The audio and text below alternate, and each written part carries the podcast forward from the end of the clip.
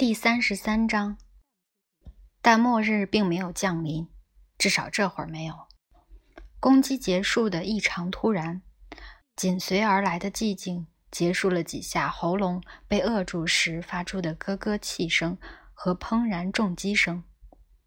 四个人面面相觑。发生什么了？亚瑟说。他们停下来了。赞法德耸耸肩。为什么停下？谁知道？不如你出去问问他们呢。不要。他们等待着。有人吗？福特叫道。没有回答。真奇怪。也许是陷阱。他们没那么聪明。那几下砰然重击是怎么回事？谁知道呢？他们又等了几秒。好吧，福特说，让我出去看看。他看了一遍另外几个人。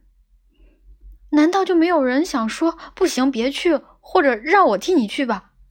三个人一起摇头。好吧，他说着站起身来。有小一会儿什么也没有发生，接下来的一两秒仍旧也没有发生。燃烧的电脑释放出滚滚浓烟，福特透过浓密的烟雾张望了许久。他小心翼翼地走出去，站在开阔地中，还是什么也没有发生。透过烟雾，他模模糊糊地在20码开外，看见一名警察穿着太空服的身影，那身影瘫软成一团躺在地上。第二名警察躺在另一个方向的20码开外，视线所及范围内再没有其他人了。这让福特觉得怪异的超乎想象。他紧张兮兮的慢慢走向第一名警察。接近警察的时候，那具躯体很让人安心的没有动弹。他抬脚踩住射线枪，射线枪仍旧挂在警察松弛的手指上，但警察没有动弹，这就让人更加安心了。他弯腰捡起射线枪，没有遇到任何抵抗。警察显然死得透了。他飞快地搜了一遍警察的身，发现对方来自布拉古隆卡帕星球。这是一类呼吸甲烷的生命形式，在马格里西亚稀薄的氧气大气层中，必须靠太空服维持生命。出乎意料的是，他背上的小型生命支持系统电脑被炸坏了。福特非常惊讶，摆弄了那东西好一会儿。这些超小型的太空服电脑通常有舰载主电脑提供完整的后备支持，两者之间由亚以太电信道直接相连。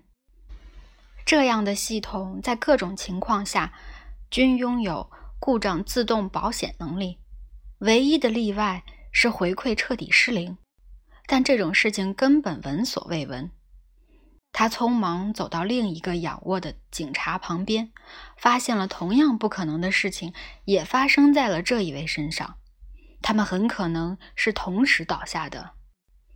他叫其他几个人来看，他们的震惊与他不遑多让，但没有产生他那份好奇心。咱们赶紧从这洞穴出去吧，赞法德说。不管按理说我该来找什么，我都没这个兴趣了。